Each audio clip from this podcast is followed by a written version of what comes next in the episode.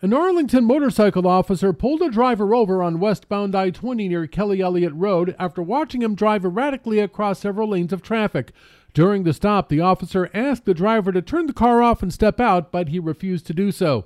Sergeant Courtney White says the officer then noticed that the driver was holding a gun. The officer gave the driver multiple commands to drop his weapon in which the driver did not do so. The officer fired several shots, hitting the driver. He was rushed to a hospital where he was pronounced dead. The officer was not hurt. He is now on routine paid administrative leave as the department conducts its investigation.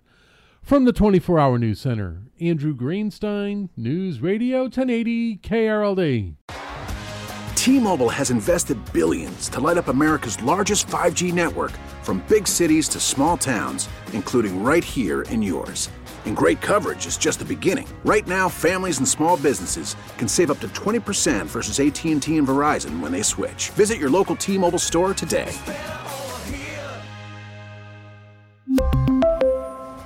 Plan savings with 3 lines of T-Mobile Essentials versus comparable available plans. Plan features and taxes and fees may vary.